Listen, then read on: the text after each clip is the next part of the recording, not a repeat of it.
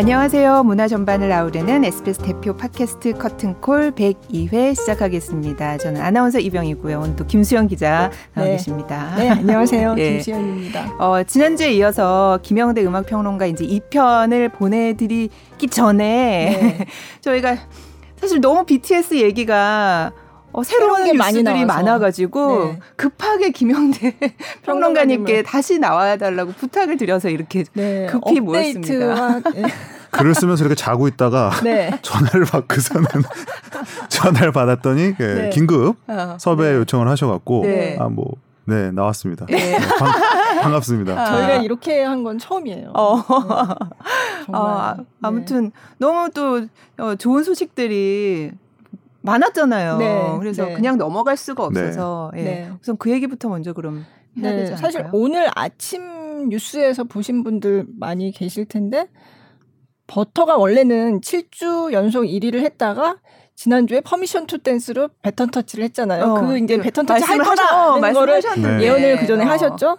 그런데 실제로 이제 실현이 됐고 그랬는데 이번 주에는 다시 버터가 1위로 깜짝 복귀를. 그러니까 다시 배턴 터치를 한 거죠. 그렇죠. 네, 네. 네. BTS 곡들끼리 그냥 서로 거의 무슨 육상 그만 800m 릴레이 하는 거 같지 않습니까? 나 다시 줘. 뭐 이런 거. 막 뛰고 쉬다가 내가 뛸겠어 이런 거. 제가 사실은 지난번 방송 녹음할 때 네. 이거 배턴을 다시 받을 수도 있다. 이런 말을 사실 머릿속으로는 하고 있었는데. 진짜요? 네. 근데 그 말을 하지 못했어요. 왜냐면 요새 하도 이제 제가 어디 가서 뭐 예언을 했다. 뭐 예상을 했다. 뭐 이런, 네, 이렇게 네. 또 많이들 그렇게 말씀해 주시고 하니까 네. 이제 간혹 가다가 아니, 네가 뭔데 예언을 하냐? 네가 뭐냐고. 막 이러시는 분들도 있어서 그냥 조심스러워서 말씀을 안 했는데 이제 버터가 정확히는 이제 1위를 다시 등극할 거라고 생각을 뭐 했다라는 게 보다는 네. 이제 올라갈 거라고 생각을 했어요. 왜냐면 사실 그 퍼미션 투 댄스가 차트에 이제 데뷔하는 순간에도 BTS의 그 버터라는 노래가 계속 성적이 좋았거든요. 근데 이게 성적이 나빠서 내려간 게 아니라 네. 어떻게 보면 퍼미션 투 댄스 쪽으로 팬심이 네. 쏠림 현상이 네. 있었던 거예요.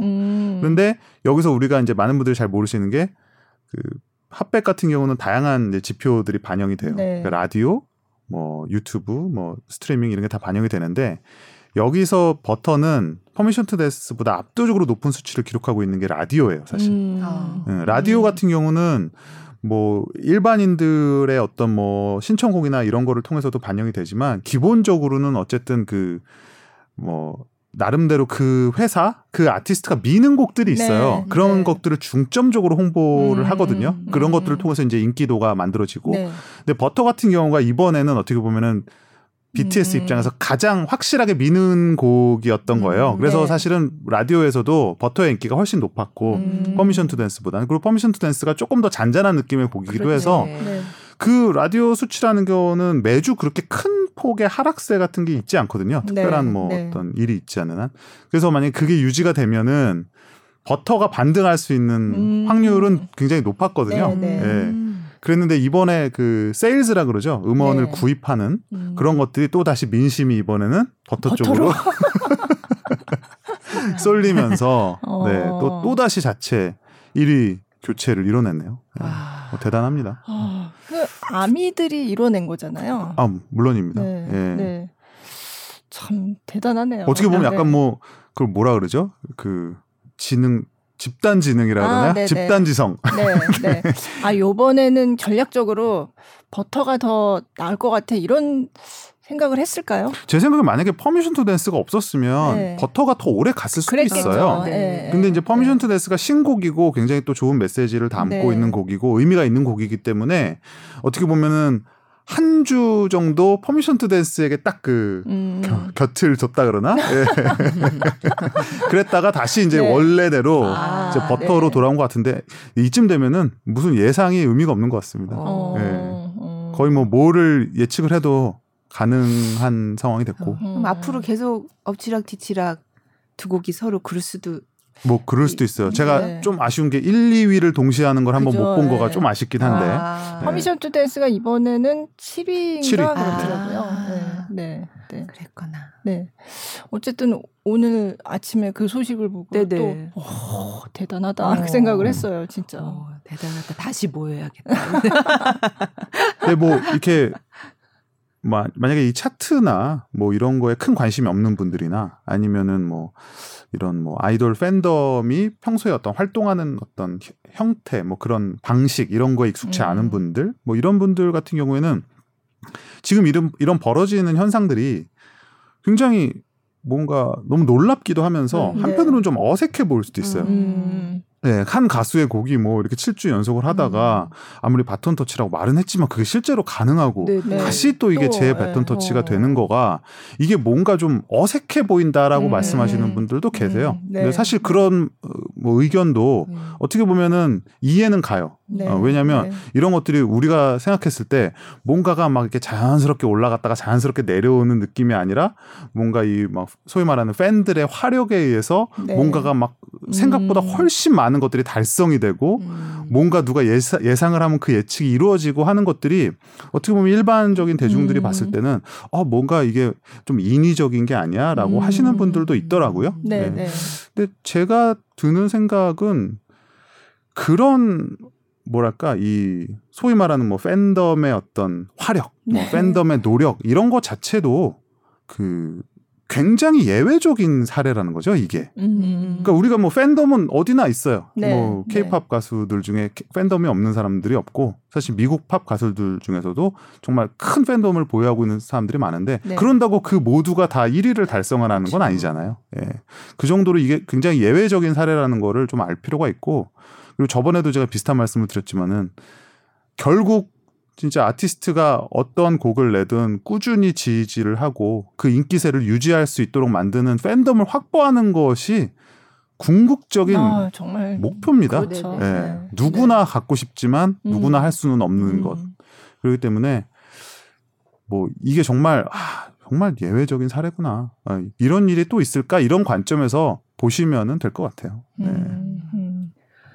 아까 들어오기 전에 잠깐 말씀을 하셨지만 사실 BTS는 뭐 물론 지금은 이제 하이브가 굉장히 커졌지만 시작은 어쨌든 미국 주류 시장에서 굉장히 좀 마이너한 위치에서 했고 그래서 그때는 무슨 기획사의 어떤 전폭적인 지원이라든지 뭐 그런 엄청난 물량 공세, 뭐 홍보를 굉장히 열심히 막 한다든지 이런 거를 할 수 없는 상황에서는 팬들의 이 화력이 아주 유일한 정말 무기였다. 예, 그 어떤 이 미국 주류 시장을 파고 들어가는 예, 아주 중요한 역할을 했다. 그렇게 말씀을 하셨잖아요. 네. 그리고 이게 우리가 뭔가 최근에 팬덤 이런 말이 뭔가 이렇게 뭐랄까 그 말에 대해서 막 깊이 고찰하지 않은 채 그 팬덤이라는 말 자체를 좀 이렇게 남용하는 많이 써요. 네, 많이 써요. 근데 그러다 보니까 어떤 현상이 생기냐면 이 팬덤은 뭔가 인간이 아닌 어떤 다른 존재.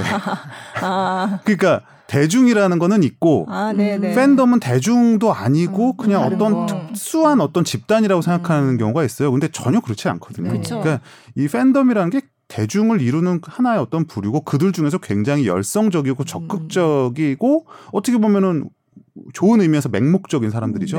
근데 그들도 그들 나름대로 당연히 일반 대중으로서의 뭐 감수성이나 생각을 다 갖고 있어요. 근데 다만 그들이 지지한 아티스트에 대해서 그 누구보다도 적극적으로 활동한 사람들이죠. 그래서 제가 저번에 그래서 그 고관여층, 저관여층 얘기를 드렸잖아요. 우리가 보통 알고 있는 대중들이 좀 저관여층에 가깝다고 한다면 이 팬덤이라는 뭐 어떤 특정할 수 없는 어떤 그룹이 있다라고 한다면 이들은 굉장히 고관여층이에요. 소비에 있어서도 열정적이고. 근데 그들이 만들어내는 행위를 우리가 뭔가 대중들이 만들어낸 행위가 아니기 때문에 이거는 뭐 좀 비정상적이다 이렇게 말할 필요는 없다라는 거죠. 그들도 어떻게 보면은 그냥 똑같은 사람이고 똑같은 대중이기 때문에 그런 것들을 우리가 너무 이분법적으로 나눌 필요는 없다. 그리고 기자님이 지적해 주셨듯이 그거가 사실은 우리가 1위를 하든 2위를 하든 사실 똑같은 성취예요. 근데 성취인데 팬들의 입장에서는 그 1위가 굉장히 중요하게 받아들여지고 몇 주를 1위했냐라는 것이 결국에는 나중에 됐을 때 그 가수의 어떤 커리어에 있어서 어떤 의미가 될 것인지를 그 의미를 아는 사람들은 사실 그 팬들이에요. 그러니까 네, 우리 같은 네. 사람에게는 BTS가 7주가 1위를 했던 네, 8주를 1위를 했던 1위, 네. 설령 1위를 못한다고 하더라도 그냥 지나가는 하나의 작은 스토리일 뿐인데 그들에게는 그게 굉장히 중요한 것이거든요. 그러니까 그거를 중요하다고 믿는 사람들을 중심으로 해서 어떻게 보면 만들어지는 것이고, 그리고 이거는 제가 반복적으로 드리는 얘기지만 하나의 대중음악, 대중 아티스트가 인기를 얻는다, 히트를 한다라고 했을 때 그 안에는 정말 저희 같은 업계 사람들은 알고 있는 수많은 전략, 전술, 심지어 꼼수 네. 모든 기술들이 다 들어갑니다. 예, 정말 기술자들의 정말 선수들의 대회거든요, 이게. 네, 근데 네. 우리가 그 모든 것들을 다 일일이 아, 저 사람은 이렇게 해서 일을 한 거지, 저 사람은 이렇게 했으니까 일을 했지라고 모두 일일이 다 검증을 하지는 않아요. 그러니까 우리가 BTS 근데 그거에 비하면 오히려 BTS가 지금 얻고 있는 인기라는 거는 팬들의 굉장히 자발적인 성원을 통해서 이루어진 네. 어떻게 보면 밑바닥으로부터의 인기 아닙니까? 그러니까 그런 것들을 뭐 우리가 일일이 검증을 하면서 아 이거는 맞다 이건 틀리다 이렇게 해서 인기를 얻어야 된다 이렇게 해서 일을 얻어야 돼 뭐 그런 어떤 당위성을 가진 그런 정석적인 방법이라는 거는 존재하지 않는다 저는 그렇게 생각해요. 네. 저는 또 요즘 무슨 생각이 드냐면 너무 맨날 1위를 하니까 이제는 뭐 이게 이제 더 이상 집착하지 않아도 되는 거 아니야? 약간 그런 생각도 들거든요. 그럴 수도 있어요. 네, 사실은 네. 일반 사람들 생각에 네. 아, 뭐 이렇게 이뤘는데 네. 아, 뭐 그런 거 있잖아요. 고마했다. 고마해라. 고마해라. 4주쯤 했으니까 네, 네. 뭐 굳이 5주를 뭐 이렇게 말씀하실 수도 있고 근데 저는 그거에 대한 대답은 굉장히 어떻게 보면 그거는 우리에게는 안 중요하지만 그들에게는 중요하다. 사실. 그 의미는 그거를 중요하다고 믿는 사람들에게 굉장히 중요하거든요. 그러니까 그거가 중요하지 않다라고 생각을 하는 사람은 솔직히 1위를 하든 2위를 하든 막 크게 와닿진 않아요. 근데 그거가 어쨌든 굉장히 중요한 목표라고 생각을 하고 그 안에서 팬덤이 그걸 이루기 위해서 같이 노력해가는 과정이기 때문에 네. 그들에게 있어서는 엄청난 의미다. 네, 엄청난 의미다. 그래서 그거를 일반 사람들의 입장에서는 좀 이해하기는 어려울 수도 있다라는 생각은 들어요. 제가 이제 기록이 이제 1위에 집착하지 않아도 된다 하는 얘기는 이제 그런 일반인들의 시각일 수도 있고 저는 이제 BTS가 이미 이룬 게 너무 많고 처음에는 이제 빌보드 앨범 차트 1위를 했다, 뭘 했다, 또 무슨 기록을 세웠다. 이 기록이 굉장히 중요하지만 이제는 너무 이 기록만 얘기하지 않았으면 좋겠다. 저는 이제 그런 생각이 든다는 거예요. 아유, 그렇죠. 네. 네. 저도 어디 나가서 네.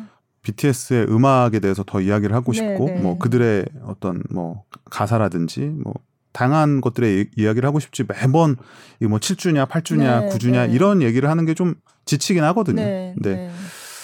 어떻게 보면은 한편으로 그걸 좀 이해해 보자라고 한다라고 하면 BTS가 사실 그들이 처음으로 어떻게 보면 전 세계적인 인기를 인지도를 얻기 시작했던 2017년 정도 이후의 역사를 보면은 끊임없이 그들의 성취 자체를 좀 의심받아온 측면이 있어요. 네, 뭐 언론에 의해서, 뭐 음악 마니아들에 의해서, 혹은 다른 팬덤에 의해서, 뭐 어떤 거는 정당한 의문이었던 적도 있었고, 네. 좀 악의적인 어떤 프레임이었던 적도 있는데, 어떤 그러한 의문과 증명에 대한 요구 있죠. 아, 네, 네, 네. 뭐 과거에 가령 빌보드 200에서 일을 했을 때는 200은 맞아요, 우리가 맞아요. 메인 차트가 아니라고 네. 한다. 뭐 100은 핫100에서는 못하잖아. 그러니까 어떻게 보면은 그런 의문을 하나하나씩 보란 듯이 넘어온 네. 이게 역사예요. 그러니까 네. 이게 하나의 어떤 뭐 관성이라고 하긴 그런데 이것이 하나의 BTS의 내러티브가 됐어요. BTS와 네. 아미가 그들이 활동하는 그리고 그들이 뭔가 그들을 의심하는 사람들에 대해서 증명하는, 예, 뭐 증명욕이라고 할 수도 있는 건데 그런 것들이 하나의 그 프로세스 같이 계속 자리 잡아왔고 네. 그리고 지금은 그러면 아니라고 할 수 있지 않겠느냐. 저도 그런 생각 해본 적 있거든요. 네. 이제는 다들 네. 인정을 하는데 네. 아직도 증명할 게 남아있을까? 물론 증명할 게 없다고도 볼 수 있어요. 근데 한편으로는 여전히 또 팬들 입장에서는 여전히 의심을 받 받고 있다. 혹은 여전히 이러한 성취에도 불구하고 인정하지 않은 사람들도 많이 있다. 그리고 어떻게 보면 그들이 생각하는 BTS에 대한 어떤 관심이나 인정의 레벨이 뭐 일정 부분이 어느 정도가 있다고 한다면 그것에 여전히 못 미치는 반응들, 뭐 어떤 뜨뜻미지근한 것들. 사실 뭐 그 점에 있어서는 저도 하고 싶은 말은 굉장히 많은데 뭐 여기는 딱 그런 얘기를 할 자리는 아닌 것 같고. 아무튼 그런 모든 것들이 그들로 하여금 뭔가 계속 어떤 도전 의식 같은 것들을 자극하는 것 같아요. 그래서 이게 단순히 뭐 1위를 만들어주겠다, 네, 몇 주 1위를 하겠다라는 그런 관점보다는 뭔가 끊임없이 의심을 받고 그걸 극복하고 하는 그런 과정이 아닌가. 그리고 그 와중에서 다른 누구의 도움이 딱히 있지를 않다라는 거를 팬들이 굉장히 자각을 하고 있어요. 그러니까 우리는 애초에 누가 그렇게 도와준 적이 없다. 네, BTS가 뭐 가령 언론이나 뭐 어떤 그 뭐 미디어나 뭐 어떤 그 레코딩 업계의 어떤 그 기존의 질서 이런 것들을 통해서 도움을 받아 만들어진 인기가 아니라는 것에 대해서 한편으로는 늘 좀 제가 뭐 그 팬이 아니기 때문에 그 정확히 그걸 표현할 수는 없겠습니다만은 늘 하여튼 경계하는 마음을 갖고 있죠. 그래서 그런 것들을 어떻게 보면은 막아내면서 우리가 이들을 계속 정상으로 만들어줄 수 있는 거는 팬들의 힘밖에 없다. 네, 이런 생각을 갖고 있는 게 아닐까. 참 그 BTS와 아미의 관계는 정말 진짜. 근데 네. 이번에 그 우리 8시 뉴스에 또 BTS가 나왔잖아요. 맞습니다. 네. 네. 거기서도 이제 그 앵커가 너무 이렇게 올라가니까 부담스럽지 않냐는 말에 지민 씨가 네. 아미에 대해서 어떻게 보답할지가 고민이다. 그걸 몰라서 그게 더 고민이다. 네. 네. 그런 관계니까. 갑자기 눈이 막 촉촉해져요. 얘기만 해도 막 촉촉해지나요? 우리 회사에 왔다는 게. 네. 네. 아니 저도 궁금했어요. 네. 그 8시 뉴스에서 네. 인터뷰를 했는데 네. 그 어떤 막전 막후라 그러나요? 그 준비를 직접 담당하셨던 네, 기자분님이시고. 제가 담당 기자니까. 네. 네. 엄청 핫했거든요. 그 영상도 네. 그렇고 기사도 그렇고. 네. 이제 어떻게 성사됐는지는 그건 영업 기밀이니까 말씀드릴 수가 네. 없고요. 이제 말씀드릴 수 있는 거는 굉장히 짧은 시일 내에 정말 막 몰아치듯이 진행된 프로젝트였어요. 네. 네, 그래서 사실 별로 준비 기간이 별로 없었고요. 그래서 제가 이제 생각한 거는 비공식 아미 자문단을 가동시키자였어요. 네. 모를 때는 물어봐라. 그죠. 네, 물론 제가 담당 기자긴 하지만 사실 아미보다 더 방탄소년단에 대해서 잘 아는 기자나 그렇죠. 평론가는 네. 없을 것 같아요. 네. 네, 정말 그렇게 거기 집중해서 그렇게 열성적으로 좋아하는 사람을 따라갈 수가 없거든요. 그래서 이제 물어보는 것도 아미가 궁금해할 만한 것들을 좀 질문을 취합을 하자. 그래서 질문에 사실 저 이제 이거는 네, 누군지는 말씀드릴 수 없습니다만, 이제 저희 산의 곳곳에 암약하는 아미들한테 제가 예상 질문 리스트를, 물론 제가 넣은 것도 있어요. 근데 이제 조금 다들 좀 비슷하더라고요. 네, 하다 보니까 근데 너무 튀는 굉장히 매니악한 질문들이 있었는데, 그런 거는 사실 일반 뉴스에서는 할 수가 없고요. 그리고 또 이거는 그냥 BTS에 대해서 잘 모르는 사람들도 대상으로 하는 뉴스잖아요. 네네. 그러니까 이미 아미들은 다 아는 뭐 저런 얘기를 또 해 할 만한 얘기들도 있을 수 있어요. 하지만 일반인들도 다 보는 뉴스라서 그런 질문도 적당하게 안배를 했어야 하고요. 네.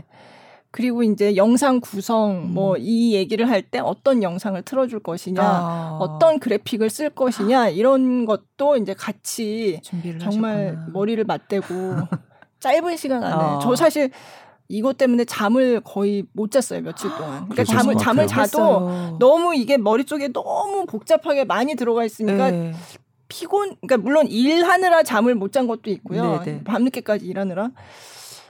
이게 잠자리에 누워도 이게 머릿속에 뭐가 너무 많이 들어있으니까 잠을 제대로 못 자겠더라고요. 그러니까 하루 종일 그 머릿속에 제가 이걸 724 프로젝트라고 이름을 붙였거든요. 7월 24일. 24일에 나가서. 그 724 프로젝트와 관련된 단톡방이 되게 많았어요, 제가. 네. 그래서 뭐 하이브 쪽하고도 계속 연락을 해야 되는 거고 저희 회사에도 관련된 분들하고 계속 연락을 하면서 조율을 하고, 그리고 또 한편으로는 대본 작성을 해야 되고 영상도 만들어야 되고 해서 단톡방이 너무 많아서 제가 나중에는 막 헷갈릴 지경이 어디서 무슨 말을 했는지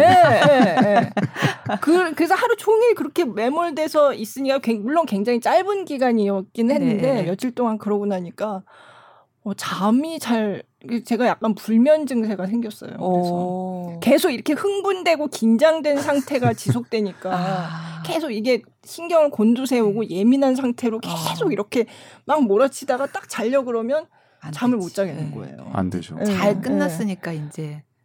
네, 잘 끝나서 이제 조금 나아졌어요. 반응도 좋았고 그리고 저도 그 무삭제판 그 영상을 뭐 40여 분 되는 거 다 봤는데. 준비를 좀 세심하게 하셨구나라는 것들을 느낄 수 있었고, 아까 말씀하셨지만 그 이게 일반인들이 많이 보는 뉴스이기 때문에, 전용 뉴스이기 때문에 이게 진짜 매니악한 팬들만 이해하는 코드가 담긴 질문은 할 수가 없거든요. 그건 너무 당연한 거고. 근데 그런 걸 감안을 하면 질문도 잘 선별을 하신 것 같고. 근데 중요한 게 뭐 사진이라도 찍으셨습니까? 아니요. 아니 주말에 와가지고 제가 일요일에 근무를 했는데 토요일에 왔더라고요. 왜 내가 토요일에 근무를 안 했을까? 그리고 개인적인 사진은 처음부터 이제 안 찍는 걸로 미리 협의를 했고요. 그래서 유일하게 사진이 남은 게 공식 김용태 앵커가 웃으면 안 되는데 아니 김영태 앵커를 같이, 이제 아시죠? 되게 재밌는 분이시거든요. 그래서 마지막에 춤도 막 추고 그러길래 많이 애쓰는구나.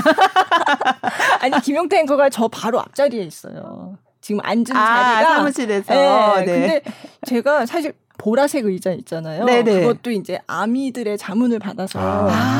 아니 너무 좋았어요. 제가 보라색 의자를 구해오라고 제가 부탁을 했어요. 근데 사실 보라색 의자가 과연 있을까 했는데 정말 짧은 시간 안에 구해오셨더라고요. 저는 제작을 하신 줄 알았어요. 아니 어디서 사오셨다고 들었어요. 정말요? 뒤져가지고. 그래서 일요일에 근무하러 갔더니 보라색 의자들이 막 있는 거예요. 막 그냥 그것만 봐도 반가워가지고 사진을 찍었어요. 보라색 의자다. 보라색. 그러니까 여러 가지로, 그러니까 제가 갑자기 이제 이걸 하게 됐는데 너무 챙길 게 많은 거예요. 그러니까 그런 뭐 아미이기도 하고, 또 아미는 아미까지는 아니라도 방탄소년단에 되게 호감이 많고 관심이 많은 분들이 진짜 많이 도와주셨어요. 그러니까 굉장히 여러 팀이 같이 달려들어서 한 프로젝트였거든요. 이게 한 1시간 정도를 촬영을 해서 그중에 16분을 잘라서 편집을 해서, 그게 이제 뉴스 시작하기 한 2시간 전쯤에 이제 녹화가 끝났어요. 저희가 녹화라는 거를 밝히고 이제 뉴스에 방영을 하긴 했는데, 그 2시간 동안에 그 여러 대의 카메라로 찍은 이 이제 이거를 16분으로 편집을 해야 되는 거였어요. 그러니까 머리 터지는 줄 알았어요. 그나마 16분도 굉장히 많이 확보된 시간이라고 하죠. 진짜. 뉴스에서는 진짜 10초, 20초 늘리기도 쉽지 않은데. 보통 리포트를 하면 한 2분 정도 하면 되게 많이 한 거예요. 근데 그거에 8배를 했으니까. 근데 사실 멤버들이 7명이라서 그분들이 한 분이 조금만 얘기하면 사실 시간이 훅 지나가거든요. 그래서 사실 시간에 쫓겨서 조금 매끄럽지 않고 조금 툭툭 튀는 부분이 있기는 해요. 지금 보면. 근데 그때는 그 디테일을 너무 따질 겨를이 없었어요. 이게 시간 맞춰서 무사하게 방송에 나가는 게 최선이었기 때문에. 그래서 뭐 어떻게 했고요. 나중에 이제 유튜브에는 풀 영상이 올라왔고 그거 보셨다고 하셨잖아요. 거기 보면 이제 김용태 앵커가 노래도 하시고 춤도 추시고 노래가 약간 어설펐어요. 그래서 저희는 이제 옆에 뉴스 스튜디오 옆에 이제 부조에 가서 이제 모니터로 그걸 녹화를 하면서 보잖아요. 뉴스 센터 거기서 보면서 노래 연습 좀 하지. 실제로 되게 재밌는 분이에요. 그 김용태 앵커님을 보면서 그 참 누구는 한 번도 만나기 어려운 케이스를 두 번이나 만나고 이렇게 진짜 긴 시간을 확보해서 참 될 놈이라 그러면 좀 그렇고 될 분 될. 그러니까 진이 형님이라고 했잖아요. 그랬군요. 진이 오랜만에 뵀는데 그동안 잘 지내셨습니까, 형님? 막 이러고 동생 막 이러고 막 그런. 아, 어쨌든 그 뉴스도 많은 아미들의 도움으로. 네. 네. 아무튼 우리가 이 스토리를 들으면서 알 수 있는 거는 이렇게 우리가 보일 때는 이게 앵커와 그죠? 아티스트 둘 간의 대화 같지만 그 안에는 심지어 이 사람들의. 의자 하나도 구해오는 분들 그리고 잠을 진짜 불면증이 생길 정도로 이 기사와 이 질문을 준비하시는 우리 김수영 기자님 같은 진짜 보이지 않는 갑자기 진행하시고 여기 초대 손님 제가 게스트 같아. 다음에 바꿀까요? 우리? 아니 진짜 이번에는 그게 되게 하이라이트였어요. 네, 최근에 그 인터뷰 중에는 그래서 하여간 이번에 확실히 알았던 거는 아미는 어디에나 있다. 그 전에 제가 저 사람이 방탄소년단을 좋아할 거라고 생각하지도 않았던 사람들이 끝나고 나서 회사에서 마주치는데 인사를 해요. 잘 봤다고. 그래서 저분이 저런 분인가? 이런 생각을 하게 된 그런 순간이 몇 번 있었어요. 네네. 그러니까 다들 암약하고 있어요. 그러니까 여기서도 우리가 알 수 있는 교훈이 무슨 팬덤이라는 게 어디에 이렇게 무슨 무리로서 따로 존재하는 뭐 과거에 무슨 어디 팬클럽처럼 어디 이렇게 조직처럼 막 집단으로 막 이런 게 아니고 따로 존재하는 게 아니라 사실 그 안에 우리가 알지 못하지만 누군가는 다 뭐 그게 아미일 수도 있고 뭐 다른 케이팝 팬일 수도 있지만 그 안에 대중들이다. 그런 사실을 또 알 수 있죠. 사실. 아 그리고 사실 예전에 뭐 저희 언니가 전영록 씨를 너무 좋아해가지고 막 오면은 막 그거 저기 사인 받겠다고 줄을 몇 시간 동안 다 그게 그때는 아미라는 말이 없었고 팬덤이라는 말을 잘 하진 않았지만 사실은 그게 다 인기고 다 그리고 그게 또 사랑이잖아요. 여성들만 그랬습니까? 저도 남자지만 뭐 무슨 누구 좋아하셨어요? 옛날 얘기 아니 뭐 너무 많이 있는데 뭐 제 친구들도 뭐 밴드가 무슨 음반이 나온다 그러면 그거 줄 서서 사고 그랬거든요. 맞아요. 근데 지금 생각해 보면은 그냥 이렇게 어른이 다 된 다음에 생각했을 때는 굳이 그걸 내가 줄 서서까지 사야 했나? 그리고 뭐 좋아하는 음반들은 막 뭐 무슨 이 속지가 구겨졌다고 하나 더 사기도 하고 뭐 안에 CD가 흠집이 났다고 또 하나 더 사기도 하고 굳이 그렇게 했어야 됐나? 근데 사실 그 굳이라고 말하는 것이 바로 적극적인 소비와 소극적인 소비의 차이인 거고 그게 팬과 그냥 어떻게 보면 관심이 없는 사람들을 가르는 거고 사실 그게 굉장히 뭐랄까요? 간단한 것 같지만 그게 큰 차이기도 하고 그래요. 제가 이번에 팬들의 그 위력, 집단지성의 위력을 알았습니다.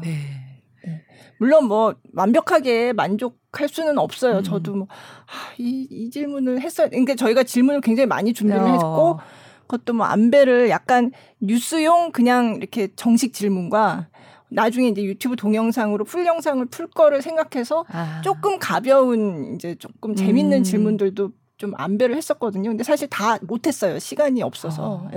더 이상 하면은 또 펑크가 나겠더라고요. 그래서 못했고 또 그리고 멤버들도 이제 약속한 시간이 됐으니까 한정없이 붙잡아 둘 수도 없고 그래서 그렇게 했는데 지금 생각하니까 진짜 가까이서 좀 봤어야 하는데.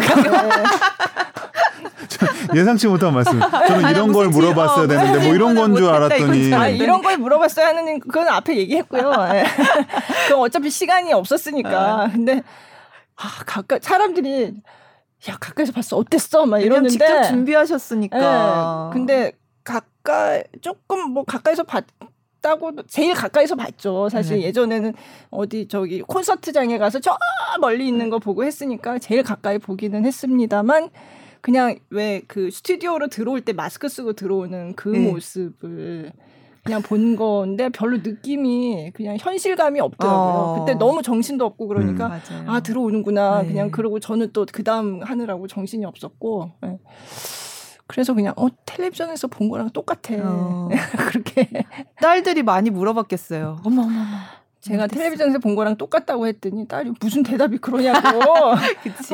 그래서 아니 텔레비전에서 보는 것처럼 멋있고 예의 바르고 참 생각도 바른 것 같더라라고 그렇게 부연 설명을 했더니 그냥 알았어 그냥 이렇게.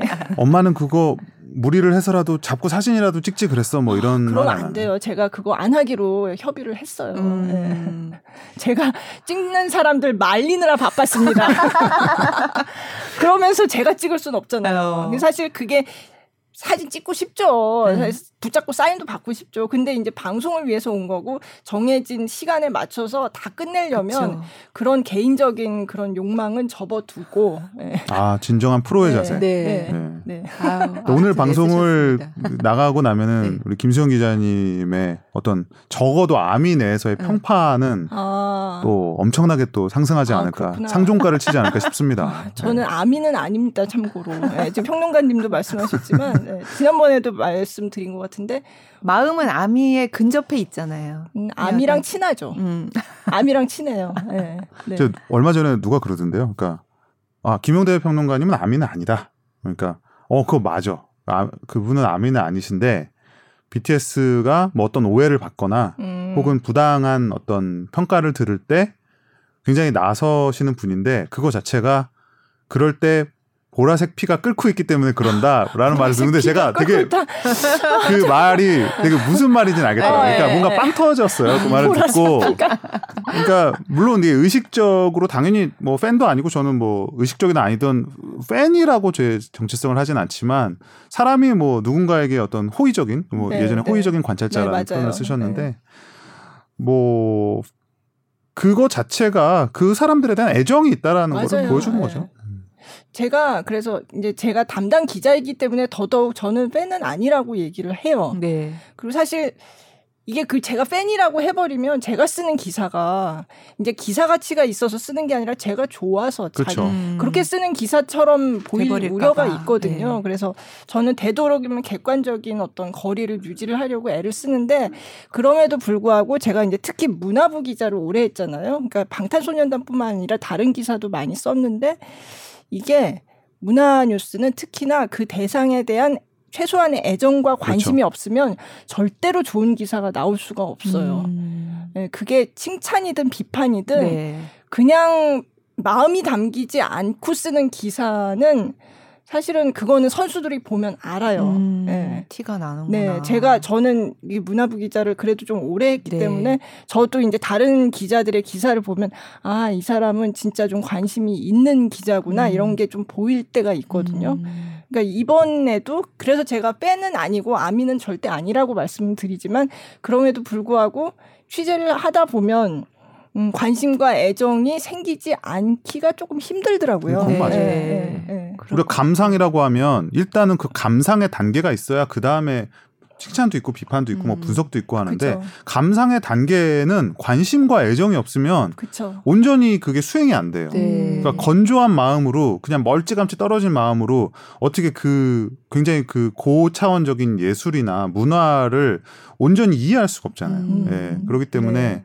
항상 그게 갈등은 되죠. 저는 이제 평론가니까 더 네. 그렇지만은 이걸 어쨌든 최종적으로는 객관적인 시선에서 네. 분석을 해야 되니까 그래서 제가 하는 말이나 제가 하는 어떤 분석들이 늘 제 스스로 검열을 사실은 어마어마하게 합니다. 근데 많은 분들이 이제 그 과정은 모르시기 때문에 이제 제가 최종적으로 하는 뭐 기자님 같으면 기사가 될 것이고 저 같은 네, 경우는 네. 어떤 평이나 말이나 글이 될 건데 그것만을 보고서 어떤 호의적인 말이 나오면 아, 이 사람은 팬이네 뭐 혹은 비판적인 말이 나오면 이 사람은 안 티네 하지만 우리 진짜 하는 사람 입장에서는 그 과정에서 어마어마한 스스로의 어떤 협상의 과정, 그렇죠. 예, 검열의 네. 과정, 예, 스스로 어떤 돌아보는 반성의 과정이 있다. 그 말은 좀 사실 하고 싶어요. 아, 네. 네. 진짜 공감이 갑니다. 저는 이제 평론가는 아니지만 네. 가끔 네, 그런 느낌을 가질 때가 있거든요. 네. 네. 그리고 또 저희가 녹음하고 지금 다시 하게 된 게 또 대통령. 맞아요. 네, 그 소식도 있었고 특사죠? 그게 문화와 미래 세대를 위한 대통령 특별사절이었나? 뭐 그러니까 공식 명칭이 굉장히 네. 긴데요. 네. 그래서 요번에 나와서 이제 그 소감도 어떤 마음으로 수락했냐 했더니 네. 또 RM이 역시 정말 말을 잘 네. 아주 진솔하게 말을 정말 잘 하더라고요. 네. 참 그 어떻게 보면 BTS도 그냥 단순하게 보면 그냥 팝스타인데 네.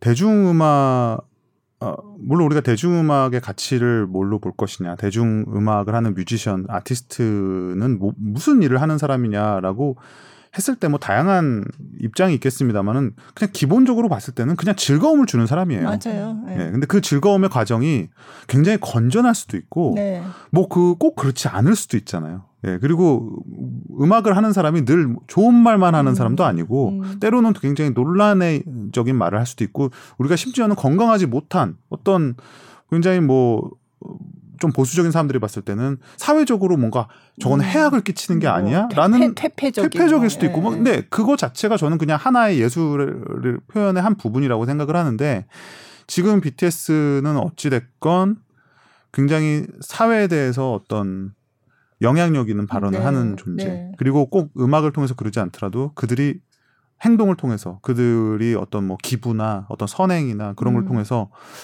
뭐랄까요, 항상 긍정적인 영향력, 선한 영향력을 끼치는 존재로서 그들 스스로도 그들을 그렇게 정의하고 있고, 오히려 그거보다 더 크게 사람들이 BTS를 이제 그렇게 규정을 하고 있단 말이에요. 그래서 한편으로는 굉장히 대단하다. 왜냐하면 우리가, 그리고 또 이게 스케일 자체가 이제는 글로벌한 스케일로 벌어지고 있잖아요. 제가 퍼미션 투 댄스에 대해서도 그런 의미 부여를 하곤 합니다만은, 네.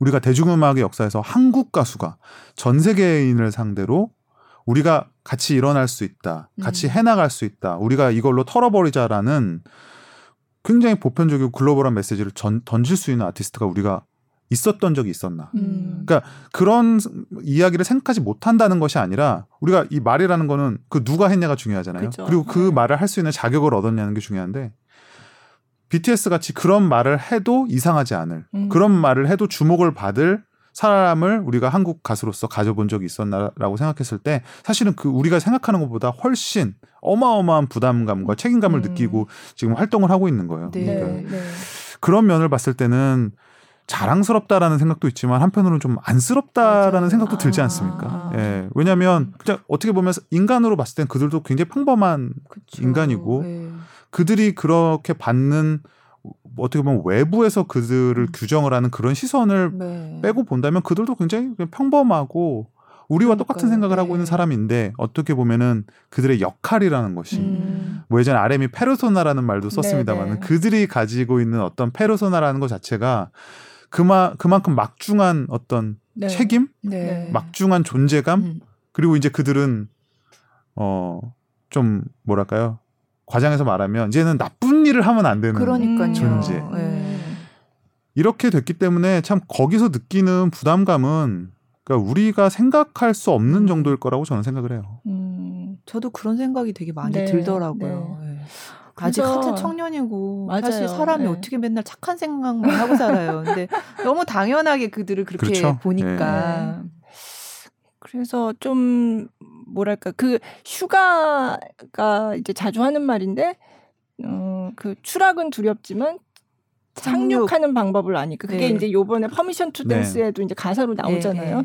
제가 그 질문을 이제 넣었는데 그 얘기를 하더라고요. 그러니까 그냥 추락하는, 그냥 떨어지는 게 아니라 착륙을 한다는 거는 그 다음에 다시 이륙할 수 있는 준비를 할 수 있다는 뜻이다. 그렇게 얘기를 하고, 그러니까 언젠가는 떨어지는 날이 있다는 것도 알고 있고, 그러니까 맨날 이런 식으로 맨날 뭐 나올 때마다 1등하고 이런 게 영원할 수는 없잖아요, 사실. 근데 물론 영원하기를 많은 팬들이 바라겠지만, 이제 만약에 이게 영원하지 않더라도 그래도 이들이 조금 이렇게 뭔가 인기의 측면에서 어떤 그런 수치나 이런 건 하락하고, 예전 같은 인기가 아니고 전성기가 이른바 지나고 하더라도 뭔가 이렇게 좀 연착륙을 하기를 좀 많은 팬들이 바라고 있는 것 같더라고요. 네. 뭐 그거는 아미들의 역할이 굉장히 클 거라고 생각이 들어요. 네.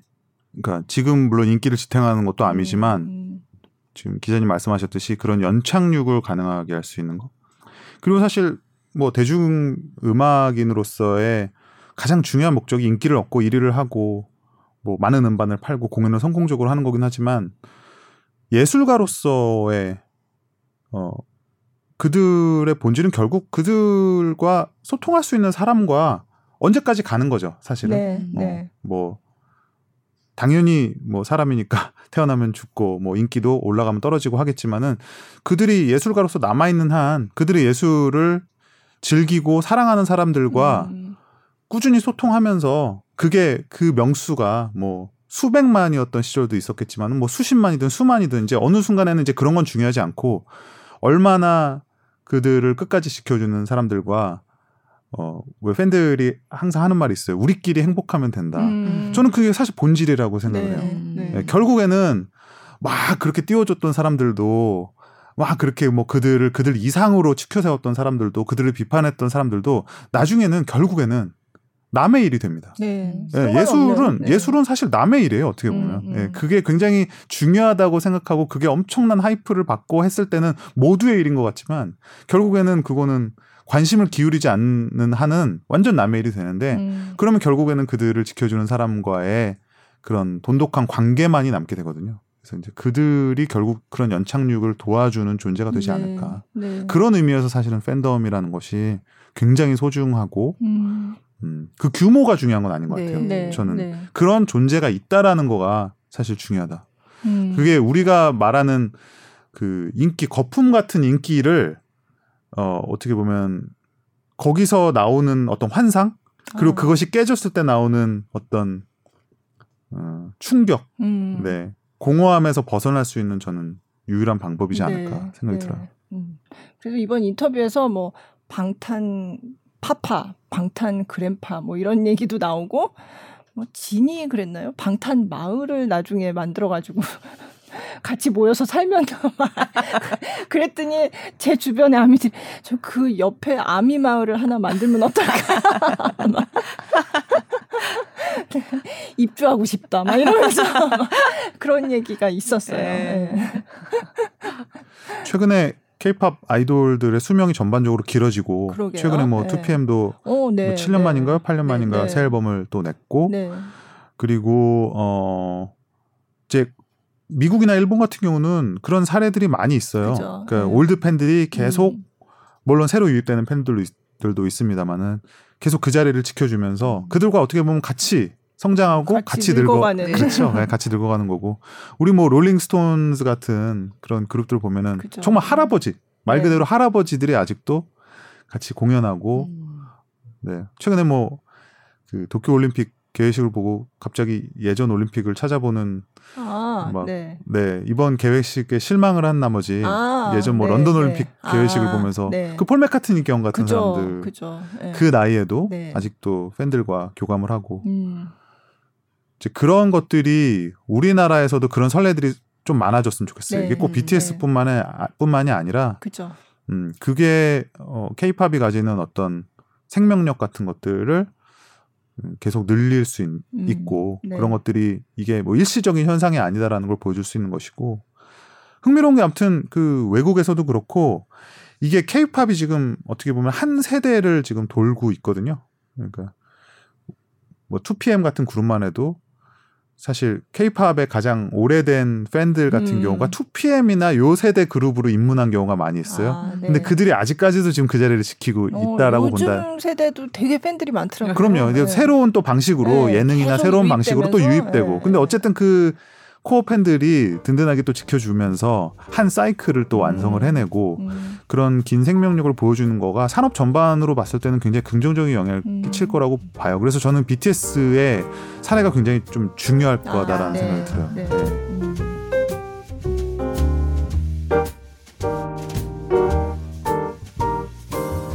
그러니까 저도 그때 전에 또 다른 음악평론가가 출연을 하셨을 때 그런 말씀을 하시더라고요. 한국 대중음악상이라는 상이 있잖아요. 거기서도 아이돌 음악을 시상하기 시작한 지 그렇게 오래되지 않았다. 그 얘기 했던 게 생각이 나더라고요. 저도 이제 한국 대중음악상 심사위원으로 있지만은 아이돌이라는 거를 굉장히 의식한 지가 얼마 안 됐어요. 그러니까 그전에는 이게 재밌는 말씀일 수도 있는데 어떻게 보면 한국 대중음악상의 그 설립의 취지 자체도 이 아이돌로 뭔가 이 천편일률적이 되는 가요계에 대한 뭔가 경종을 울리고 싶은 마음이 없지 않았어요. 분명히 그런 의도가 있었습니다. 근데 우리가 이 대중음악에서의 트렌드라는 거는 옳고 그름을 넘어서는 거거든요. 우리가 일개 개인이 뭐 저거는 마음에 안 들어 한다고 트렌드가 뭐 내 맘대로 되는 건 아니죠. 그러니까 이미 우리가 그런 거를 따지는 시점에 산업은 훌쩍 변화했고 아이돌이라는 것이 아까 말했지만은 단순하고 그런 뭐 음악성이 없는 음악이 아니라 이제는 그런 면으로 평가해도 전혀 손색이 없는 음악들로 확 성장을 했어요. 그래서 최근 몇 년간은 그 한국 대중음악상의 팝 부문이라는 게 있어요. 네, 여기서 이제 네. 팝이라는 거는 좀 장르적인 의미도 있고 좀 두루두루 포괄하겠다는 의도도 있는 것인데 여기에 부쩍 소위 말하는 아이돌 음악들이 후보로 네, 많이 오르기 네. 시작한 거예요. 그러면서 이제 딜레마에 빠졌죠. 그러면 우리가 소위 말하는 작가주의 뮤지션들이 장르로서의 팝을 하는 음악과 아이돌과를 우리가 동일한 선상에서 비교할 수 있느냐. 그러니까 의도도 다르고 타겟팅한 대중도 다른데 이거 두 개를 진짜 그 수많은 가수를 이 팝이라는 작은 카테고리 하나에서 다 할 수 있느냐. 왜 네. 락은 뭐 다양한 장르로 나누기도 하거든요. 네. 우리는 뭐 네. 모던 락으로도 나누고 헤비 락으로도 나누기도 하는데 유독 팝은 누가 해도 팝이에요. 뭐 성시경 씨의 발라드도 팝이고 아, 그렇죠. 조동익 씨의 어떤 네. 포크 팝적인 것도 팝이라고 하고 BTS도 팝입니다. 그러면 이들을 우리가 이걸 듣고서 성시경 씨의 발라드가 더 우월한지 혹은 김현철 씨의 이런 어떤 시티팝적인 접근이 이게 더 음악성인 이걸 비교할 수가 없다라는 거예요. 그래서 최근에는 우리가 소위 말하는 지금 글로벌한 팝, 아이돌 팝을 좀 독립을 시키면 어떠냐, 별개 카테고리로 이런 말도 사실은 나오고 있는데 아직까지는 또 이것도 논쟁점이 있습니다. 아, 그렇구나. 네. 어쨌든 계속해서 변하는데 사실은 그런 상이나 제도는 그 변화에 뒤에 따라가는 그럼요. 네, 네. 그런 상황이니까 항상 뒷북을 치는 거죠. 네. 변화된 상황을 보고 이걸 어떻게 담아낼까를 고민하면서 그거는 뭐 어쩔 수 없는 것 같아요. 네. 네. 너무 그리고 대중문화의 조류라는 게 사실 뭐 여기까지는 뭐 A였는데 어느 날 갑자기 B가 되고 뭐 이런 게 아니잖아요. 우리도 모르는 사이에 이렇게 굉장히 많은 변화들이 일어나고 있고 어느 날 지나고 봐서 보니까 이게 이렇게 바뀌었네? 사실 그런 거잖아요. 네. 네. 지금 뭐 이 K-팝이나 BTS 현상도 우리가 이 뭐랄까요 흘러가는 물줄기 속에서 우리가 그 안에 있다 보니까 이거를 객관적으로 보지 못하는 수도 있죠. 그쵸, 그래서 5년 뒤에 10년 뒤에 심지어 20년 뒤에 우리가 이걸 돌아봤을 때 어떤 의미로 볼 수 있느냐는 또 다른 문제가 될 것 같아요. 네, 그래서 분명히 지금 제가 이렇게 열심히 말하고 있지만 놓치는 부분도 있을 것이고 아마 또 제가 생각하지 못한 또 다른 함의들도 있을 것이다. 이런 생각도 사실 들어요. 예. 그러니까 우리가 언제 한국의 대중음악 얘기를 하면서 전 세계를 논하고 그랬을까요? 진짜. 네. 그게 어려운 부분이죠. 사실. 네, 네. 신기한 부분이기도 하고. 네. 진짜. 근데 제가 얼마 전에 무슨 기사를 하나 봤는데 그거였어요. 해외 매체가 이제 굉장히 자세하게 분석을 했는데 K-팝이라는 게 그러니까 그 한국의 대중음악이 굉장히 해외에서 그러니까 미국에서 엄청나게 많은 사람들이 좋아하는 음악이 됐는데도 라디오에 플레이되는 거는 최상위에 있는 BTS와 블랙핑크를 제외하면 그 아래부터는 거의 그냥 너무 차이가 많이 난다는 거예요. 그래서 그 K-팝의 다른 그 뮤지션들이 사실은 어떤 인터넷이나 이런 데서 스트리밍하고 이런 걸로 봤을 때는 그걸로 보면 라디오에서도 어느 정도는 틀어줘야 될 것 같은데 정말 존재감이 미미하다는 거죠. 그러니까 BTS하고 블랙핑크를 제외하면 그거를 심층 분석을 해서 해외에서 쓴 기사가 있더라고요. 이거는 좀 굉장히 너무 당연한 면이 있어요. 미국에 살아보신 분들은 더 알 것 같은데 이 미국에서 라디오라는 거는 뭐 한국도 요새는 그런 성향이 굉장히 강해지고 있죠. 뭐냐면 이 음악을 마니악하게 막 즐기는 사람이 아니라 굉장히 보편적이고 평범한 대중들을 상대로 합니다. 네. 그리고 특히 미국에서 라디오는 누가 많이 듣냐면 등하교 시켜주는 학부모, 장거리 운전을 하는 트럭 운전사분들, 그리고 뭐 회사 출퇴근하시는 분들 이런 분들이 잠깐 듣는 거예요. 그 뭐 길게 들을 수도 있지만 그 음악을 이렇게 뭐랄까요 깊이 소비한다기보다는 이렇게 지나가면서 소비를 하는 거죠. 그렇기 때문에 당연히 언어도 영어여야 되고 왜냐하면 그게 미국 사람 입장에서 노래가 외국어로 나온다. 그러면은 뭔가 낯설기 때문에 이 채널이 돌아갑니다. 라디오 스테이션도 그걸 알고 있죠. 그리고 그래서 당연히 영어로 된 음악을 틀 수밖에 없고 그리고 외국 가수보다는 당연히 미국 가수 그중에서도 뭐 백인 가수 뭐 이런 식으로 그들 사회의 주류에 가깝게 그 취향이 가까워질 네. 수밖에 없어요. 그러니까 네. 제가 그래서 예전에도 BTS와 K-팝이 미국에 드디어 이제 주류가 되었느냐라고 말할 때 우리가 정확히 어떤 사회적인 구조적인 부분에서 말할 때 주류는 그건 영영 가까워지기 어렵다. 왜냐하면 그거는 미국의 인종 구성이라든지 그들의 뭐 어떤 그 뭐랄까요? 그들의 사회적인 뭐 인종적인 그런 위상 같은 것들이 변화가 있지 않는 네, 한 네. 그러니까 아시안 자체가 주류가 되지 않는 한 BTS 자체가 홀로 주류가 되긴 어렵습니다. 그건 불가능하다는 건 아니지만 분명히 어려워요. 예, 그런 여러 가지 그 장벽들이 있기 때문에. 그래서 라디오는 우리가 어느 정도 그건 감안을 해야 돼요. 그래서 BTS가 물론 라디오에서 좋은 성적을 최근엔 거두고 있지만 라디오에서 많이 나오지 않는다라는 것이 뭐 BTS가 인기가 없다라든지 BTS가 뭐 미국 사람들이 알지 못한다 이렇게 볼 수는 없는 거예요. 네, 네. 네. 분명히 타겟팅되는 그 대중들이 다르기 때문에 네. 네. 오히려 반대로 생각하면 미국 내에서 우리가 소위 말하는 오피니언 리더들 음악과 문화에 굉장히 밝은 사람들 우리 힙스터라는 말도 쓰잖아요. 네. 그 사람들은 다 알고 있는 거죠. 네. 그런 사람들의 지지를 받고 있는 거죠. 사실은 그게 더 어떻게 보면 네. 어려운 거 아닙니까?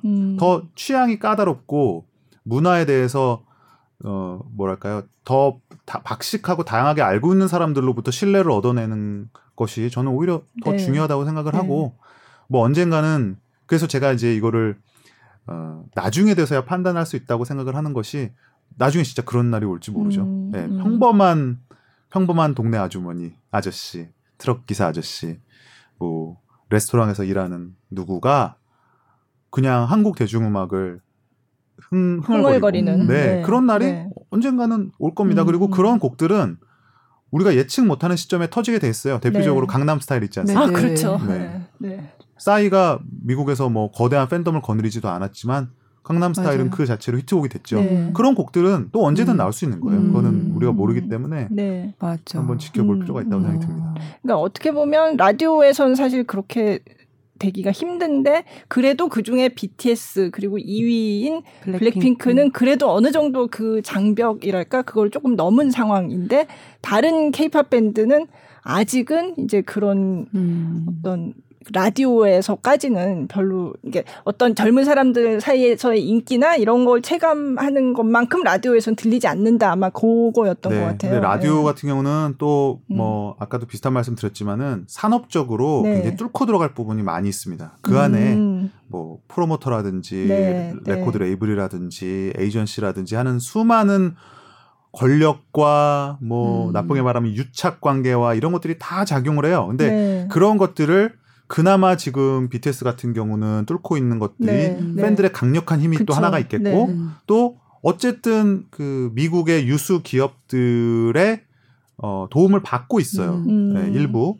그렇기 때문에 그조차도 사실은 받지 못하는 다른 그룹들은 애초에 기회 자체가 차단되는 경우도 많이 있고요. 네, 네. 그래서 어떻게 보면은 지금 현 상황은 정말 적은 수 제한된 자원으로 네. 엄청난 이 맥시멈의 효과를 거두고 네. 있는 어떤 싸움이다. 네. 저는 네. 그래서 한편으로 보면 BTS의 이 글로벌한 현상이 서구권, 미국, 남성, 백인 이렇게 우리가 대표되는 세계의 어떤 시장의 문화의 주류들과 아미로 상징되는 어떤 풀뿌리의 네. 네. 흐름이 네.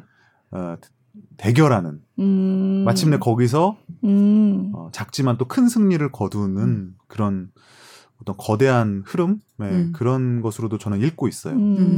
네, 갑자기 가슴이 웅장해지나 요즘 말로 갑자기. 네. 아니 진짜 이거는 네. 우리가 이렇게 흘려버릴 만한 그렇죠? 그런 네. 문화적 현상은 네. 아니에요. 우리가 어떻게 보면 가까이 있기 때문에 더 잘 모르는 것이 아닌가 네. 싶을 정도로. 네.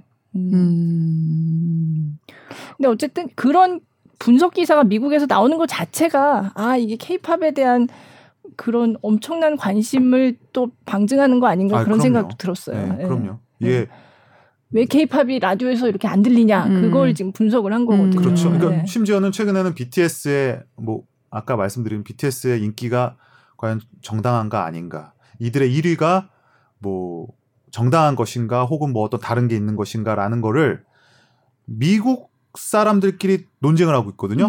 굉장히 흥미롭습니다. 이거를 뭐 예를 들면 미국의 뉴욕타임즈는 BTS를 비판했는데 네. 한국의 김영대는 BTS를 네. 옹호했다. 이런 수준이 아니라 네. 미국 내에서도 어떤 저널리스트는 BTS를 옹호하고 어떤 저널리스트는 BTS를 비판하는 뭐 BTS를 비판하는 건 아니죠. 그러니까 그런 이 결과를 그러면서 서로 간에 논쟁이 붙고 거기에서 누가 맞냐 이런 것들을 하는 자체가 저는 이미 뭐 세상이 정말 많이 변했다. 네, 네, 그리고 네. 진짜 BTS가 큰일 했구나. 지금 어떻게 보면은 네.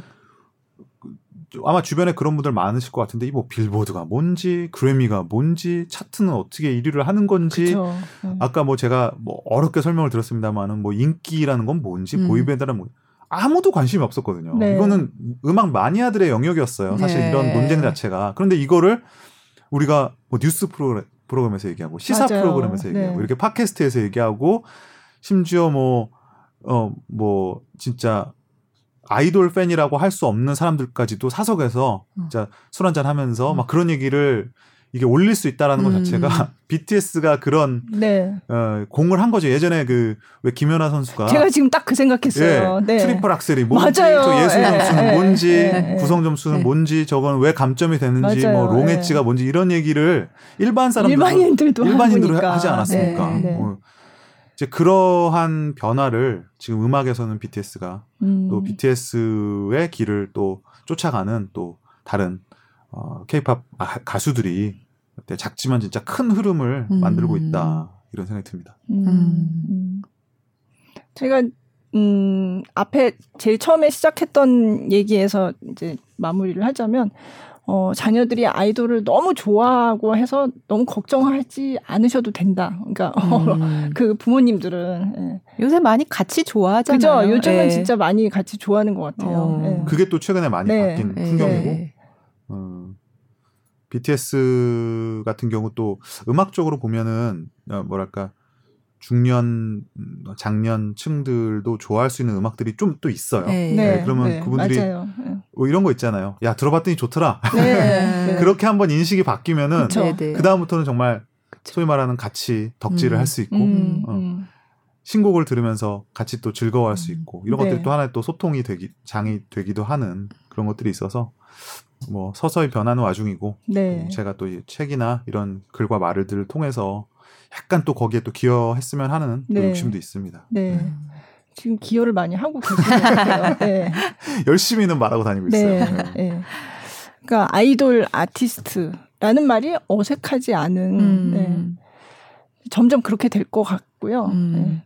아, 그리고 여기 안에 왜 작곡하는 아이돌에 대한 얘기도 있으신데 진짜 원래 그랬나요? 다 이제는 아이돌 안에 그 작곡하는 멤버들이 네. 있고 네. 많아지고 있죠. 그 네. 얘기는 뭘 해주신 거예요? 그러니까 네.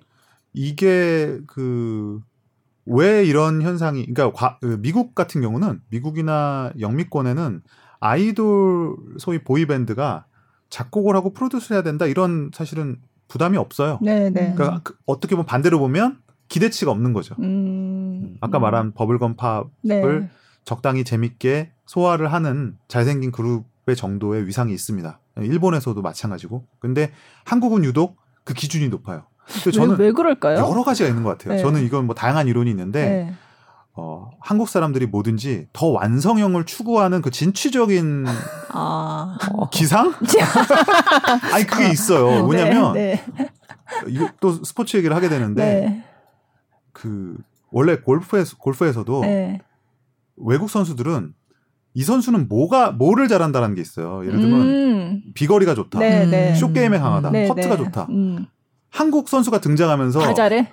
모든 걸 다 잘하는 선수가 등장하기 시작했습니다. 박세리 선수가 대표적이었고 네, 네. 네. 너무 열심히 해 우리나라 사람들은. 경쟁이 심해서. 그리고 항상 네. 저는 이게 장단점 둘 다 된다고 보는데 한국 사람들이 잘하는 말이 있어요. 그거 한물 간 거야. 이런 말을 잘해요. 맞아요. 그게 네. 이제 뭐 어떻게 보면 나쁜 걸 수도 있는데 네. 어떻게 보면 새로운 것들에 대해서 굉장히 민감하고 그리고 어떤 거를 빨리 그 과거의 것들을 빨리 떨쳐버리고 뭐 이게 뭐 또 산업화에 이런 영향도 있겠습니다. 근데 새로운 또 진화된 모델을 추구하려는 게 있어요. 그러다 네. 보니까 음악에서도 예전에는 춤추고 잘생기면 됐어. 최근에는 거기다가 작곡도 잘해야 돼. 심지어는 요새는 스스로의 음악은 스스로 프로듀서가 돼서 맞아요. 반장을 해야 돼. 라는 단계까지 지금 진입을 하고 있어요. 그래서 저는 한편으로는 그것이 어떤 음악을 파는 사람들, 어른들의 상술이기도 하다고 보거든요. 그러니까 네. 내가 만든 아이돌이 굉장히 실력 있고 네. 훌륭한 뮤지션이었으면 하는 바람이 담긴 하나의 전략일 수도 있다고 보는데 또 한편으로는 그런 것들을 계속 추구하다 보니까 네. 실제로 그렇게 된 거예요. 아. 네, 이미 그렇게 돼서 네. 지금 뭐 그쵸, 웬만한 아이돌들은 네. 아마 그 프로들이 도와주지 않더라도 충분히 자기 음악을 네. 만들고 프로듀서할 수 있는 정도의 능력을 갖추고 있습니다. 그래서 어떻게 보면 케이팝이 그런 진화된 틴팝, 아이돌팝의 모델을 만들어냈다. 그런 면에서 참 대단하다는 생각이 네. 듭니다. 네. 그러고 보니까 지금 이제 우리 그런 케이팝 어떤 시스템을 해외에서 적용을 시켜서 이를테면 SM도 그렇고 하이브, 빅히트도 그렇고 미국 현지에서 아이돌 그룹을 이제 뭔가 오디션을 한다든지 해서 이제 만든다는 얘기가 나왔잖아요. 네. 네. 그럼 어떻게 될까요? 저는 굉장히 재밌을 것 같은데. 그렇죠. 네. 그러니까 이거는 저는 이렇게 해석을 하거든요. 뭐냐면 그러니까 쉽게 말해 미국이 K-팝 그룹을 만들고 싶다라는 거예요. 그러니까요. 그러면 왜 만들지?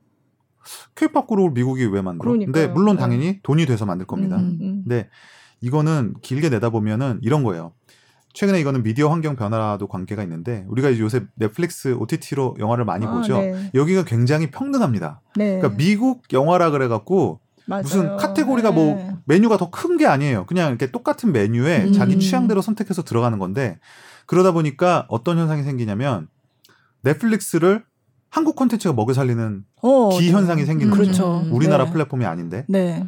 그러면서 궁극적으로 어떻게 되냐면 K-드라마, K-무비, K-좀비 이런 카테고리가 굉장히 강력해지는 거예요. 그러니까 지금 미국이 K-팝을 지켜보는 건 뭐냐면 저 K-팝이라는 것 자체가 하나의 독립된 세계로서 어마어마한 시장이 있다는 거예요. 그러니까 옛날 같으면 단순히 K-팝 가수 몇 명을 우리 산업에 진출시켜서 우리 가수로서 활동시키는 것 정도였을 텐데 이제는 그 정도의 시장이 아닌 거예요. 그래서 미국이 저는 자신들의 주류에서의 한 카테고리로 K-팝이라는 것 자체를 독립된 세계로서 저는 품고 싶은 욕망이 굉장히 강하다. 네.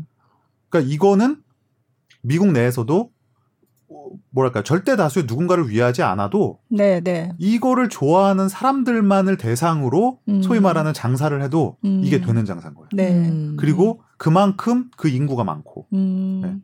K-좀비물, K-드라마만 보는 사람만으로도 넷플릭스에 가입자가 폭발시킬 수 있는 힘이 있듯이 네. K-팝만을 즐기는 사람만으로도 미국 산업이 지금 부흥할 수 있다라는 판단이 지금 쓴 걸로 보이고요. 다만 그러기 위해서는 그 노하우를 가장 잘 알고 있는 K-팝 그룹들의 힘이 필요한 거예요. 자기네들은 그 시장에 대한 이해는 있죠. 우리 시장은 뭐 어떤 식으로 어떻게 홍보를 하고 어떤 방송국과 손을 잡아서 누가 프로듀서로서 일을 하면 이렇게 홍보할 수 있다라는 건 있지만 그 K-팝을 만들어 온 사람들만이 그 자잘한 뉘앙스를 알 수 있어요. 이런 음악들은 네. K-팝 팬들이 좋아한다. 이런 식의 그룹을 만들어야 K-팝 팬들에게 신뢰를 얻을 수 있다라는 디테일한 노하우들은 K-팝 그룹들 많이 알 수 있어요. 그러니까 K-팝 네. 회사들 많이 알 수 있어요. 그래서 지금 하이브도 그쵸. 유니버설 그룹과 손을 네. 잡았고 SM 엔터테인먼트는 또 그 MGM 계열에 네. 그리고 CJ 엔터테인먼트도 또 HBO와 손을 잡고 네. 거기는 또 라틴 그룹을 만든다는데요. 또 신기하게. 어쨌든 이런 것 자체가 K-팝 장 자체가 하나의 세계, 하나의 독자적인 카테고리로서 지금 미국 시장에서 자리를 잡아 가고 있는 것의 하나의 방증이 아닌가. 네.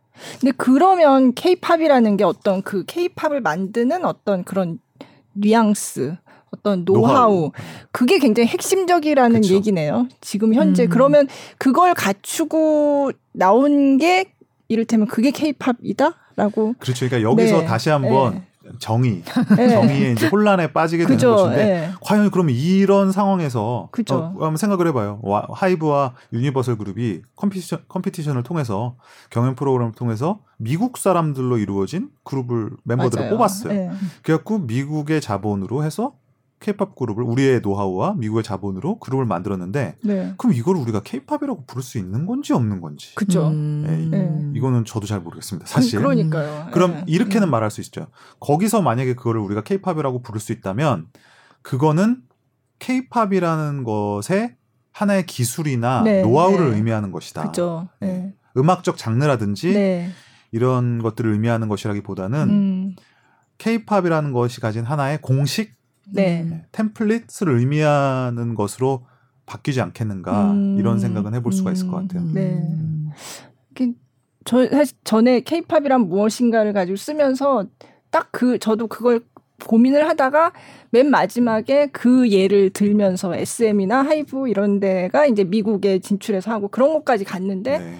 그래서 이제 더 이상 이거는 K-POP이네, 이거는 K-POP이 아니네라고 정의를 내리는 게 그렇게 크게 의미가 있나? 네, 약간 이런 무의미한 단계에 접어들고 있고. 그러니까 이렇게 다채롭게 발전해 나가는 그 양상을 그냥 받아들이고 즐기면 되지 않나? 뭐 그런. 어느 날 막 이럴 수도 있어요. 이건 그냥 제가 막 던져보는 얘기지만.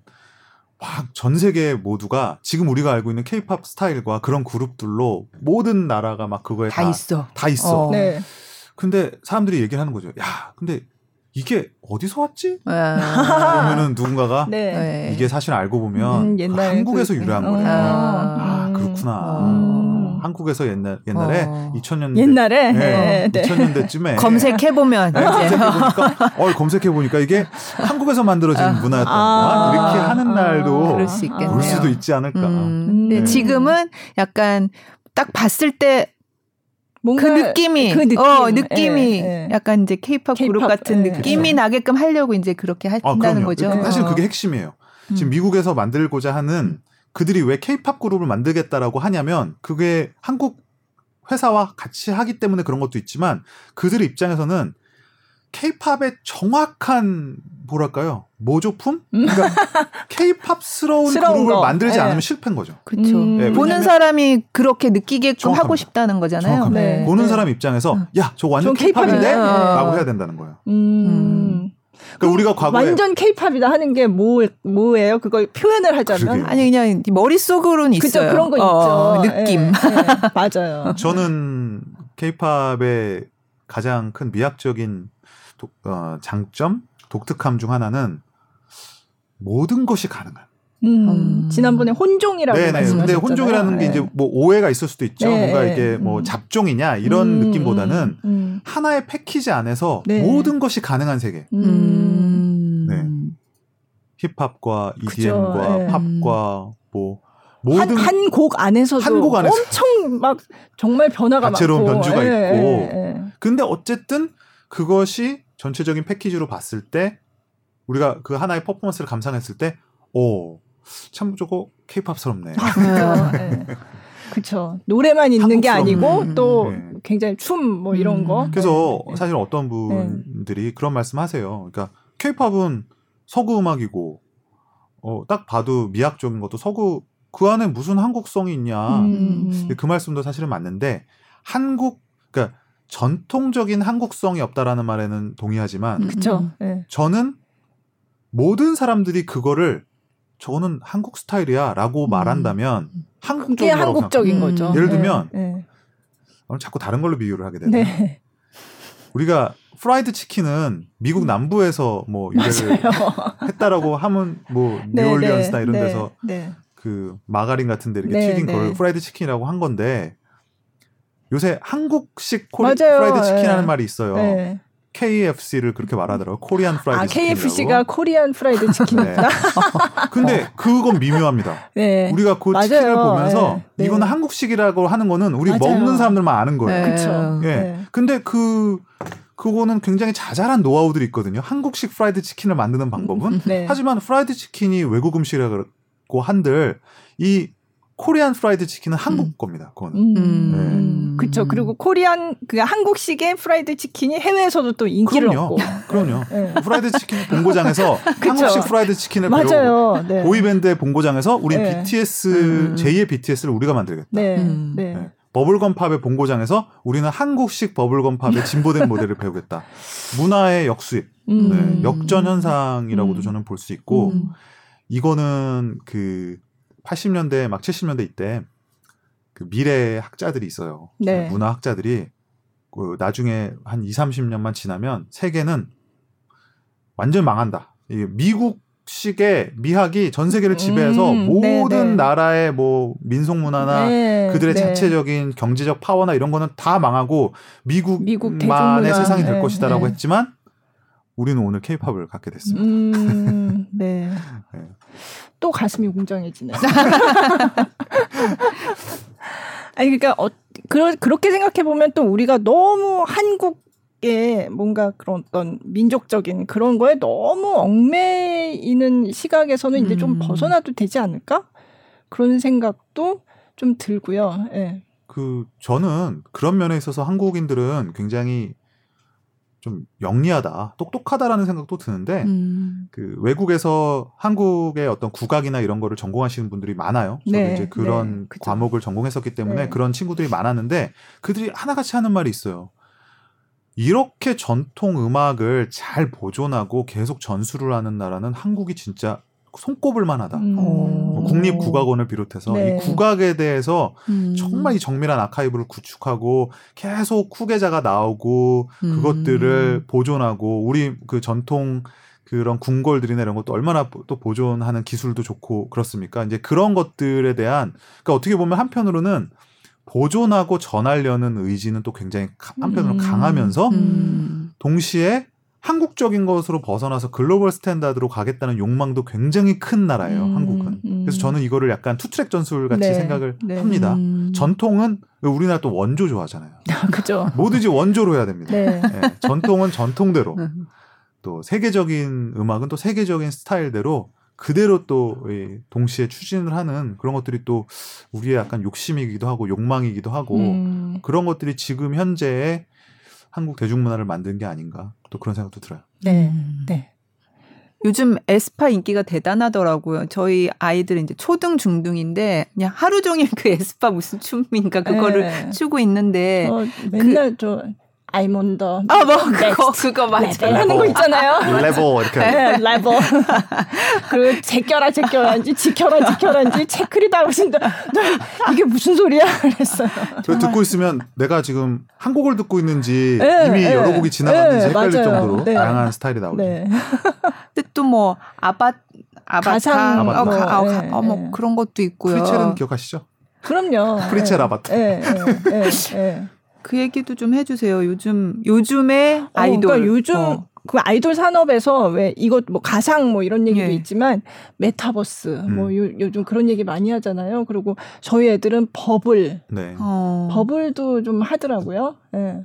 그러니까 버블이 뭔지 모르시는 분들도 많을 텐데 그러니까 스타하고 직접 채팅하는 것 같은 네. 그런. 예. 일대 다 채팅이죠. 예. 스타는 예. 전체에게 메시지를 보내고 받는 사람은 그게 개인적인 메시지로 도착을 하는. 그렇죠. 아주 예. 독특한 착각 시스템입니다.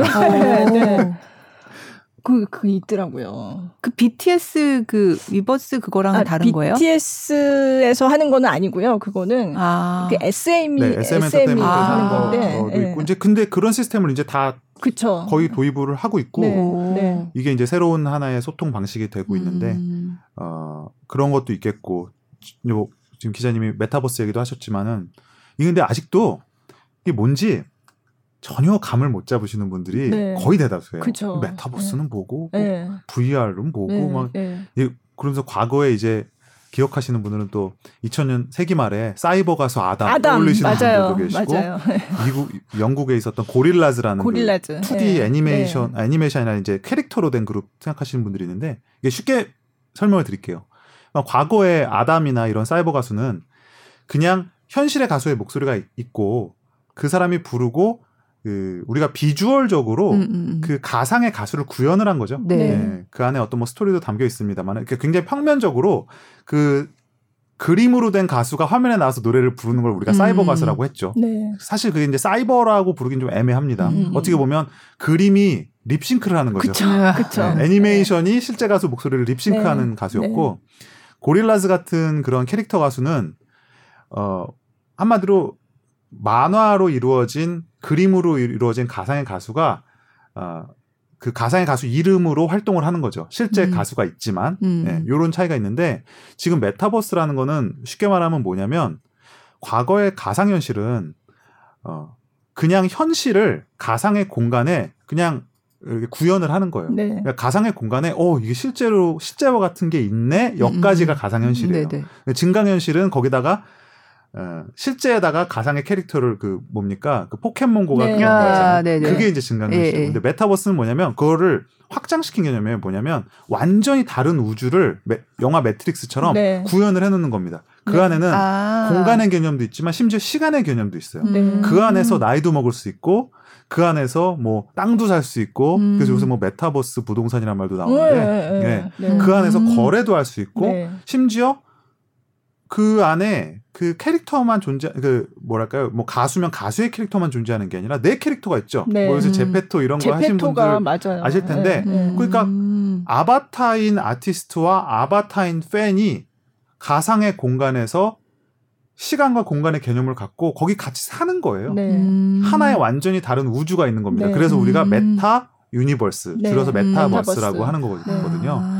근데 지금 이제 에스파 같은 가수가 지금 이제 에스파가 대표적입니다만 이게 저는 뭐 계속 확대될 거라고 생각을 하는데 실제 가수가 있고 그 실제 가수가 대표하는 아바타가 있어요. 그 아바타는 그 메타버스에서 살고 있죠. 그러면 그 아바타를 아바타 팬들과 소통을 할 수 있고 나중에 그 아바타 가수가 또 실제 가수와 또 소통을 할 수 있는 어떤 거대한 또 세계관이 만들어지고 이런 어떤 다양한 그런 상상력을 자극을 하게 되는 걸 텐데 이게 결국은 최근 이런 아바타나 메타버스에 익숙한 MZ세대들, MZ세대들을 겨냥을 하는 완전히 또 새로운 이제 방식이 되는 거예요.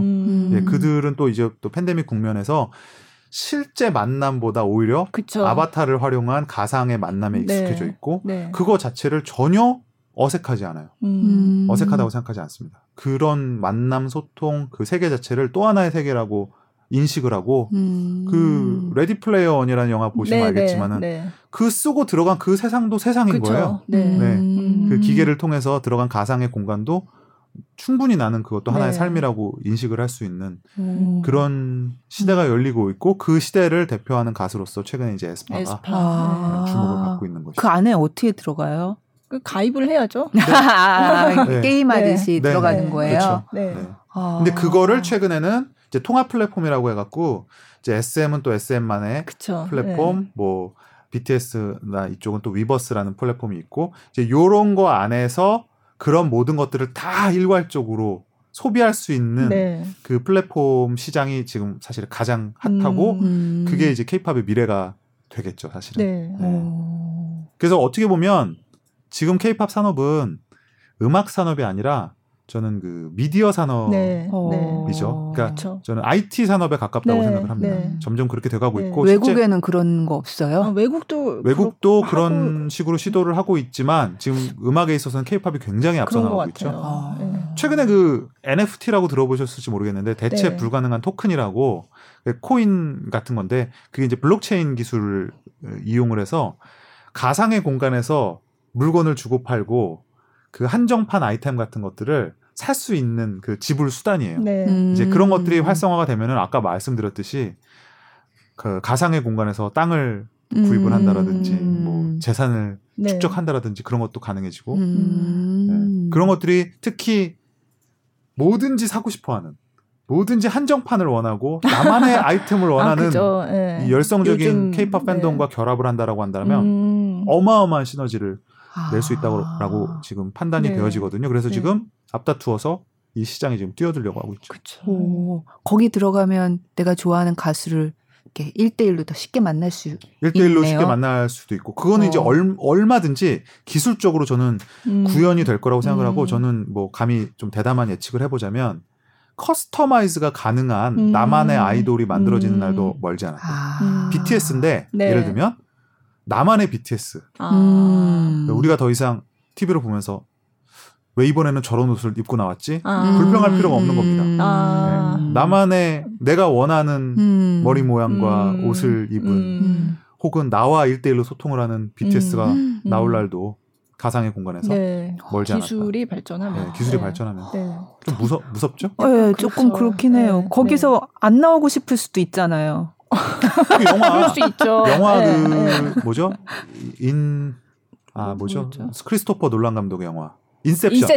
꿈만에 네. 들어가는 네. 거. 꿈만의 꿈을 계속 꾸잖아요. 예. 근데 거기서 그런 게 나와요. 이거를 너무 오래 꽂고 있으면 그냥 그게 더 현실 같아서 네. 나오기가 싫어진다. 근데 저는 그런 날도 그 레디 플레이어 원 영화에서 그래요. 다들 현실이 어렵고 힘드니까 그냥 이거 꼽고 그 안에서 살고 싶은 거예요.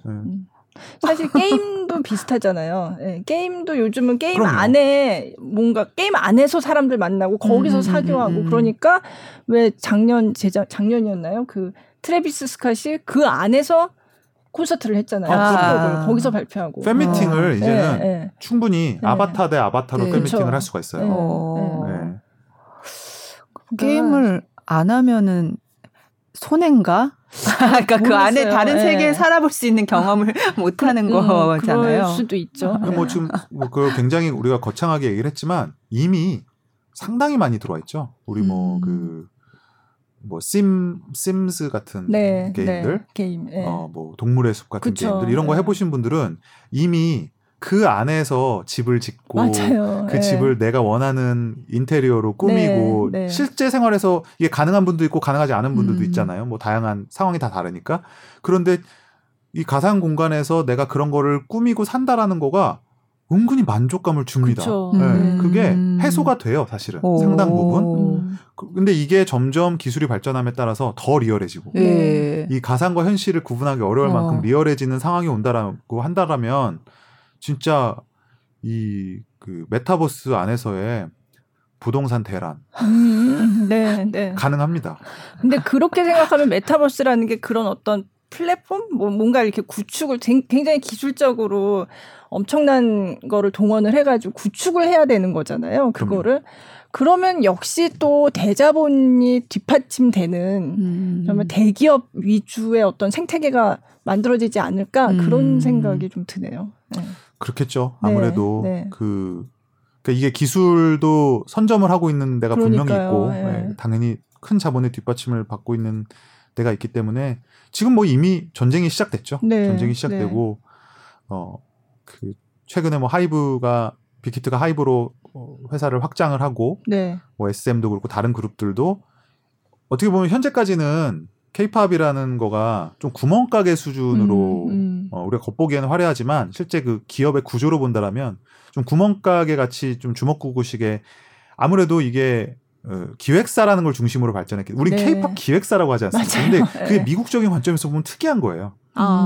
음악 산업을 기획사가 주도를 하고 있다는 건 미국은 음반사가 있죠. 음반사가 미디어 컴퍼니가 있고 그 안에 사나 레이블들이 이렇게 존재하는 거 아닙니까? 그리고 그 안에 또 매니지먼트라는 게 이렇게 있는 건데 우리는 사실 매니지먼트가 지금 K-POP을 리드하고 있는 거예요. 그래서 어떻게 보면 그게 좀 기형적인 구조인데 이거를 지금 조금 더 전문적이고 투명한 회사 구조로 만들기 위해서 지금 노력을 하고 있죠. 그래서 그 뭐 최근에 이수만 프로듀서도 그렇고 방식 프로듀서도 기업 경영에서는 손을 떼고 의장을 하면서 음악 프로듀서로서 하겠다라는 식의 스탠스를 취하는 것 자체도 이 K-팝 산업을 조금 더 선진화된 외부에서 봤을 때 투자자나 이런 사람들이 봤을 때 더 투명하고 뭐랄까요? 잘 구축된 그런 산업으로 지금 바꾸려는 하나의 일환이기도 하죠. 그러니까 기업 설명회를 뭐 지난번에 저 하이브도 그랬지만 하이브로 사명 바꾼다라고 할 때 그 설명회를 일반 팬들도 다 볼 수 있도록 유튜브에서 하고 그런 것도 굉장히 예전에는 볼 수 없었던 풍경인 것 같아요.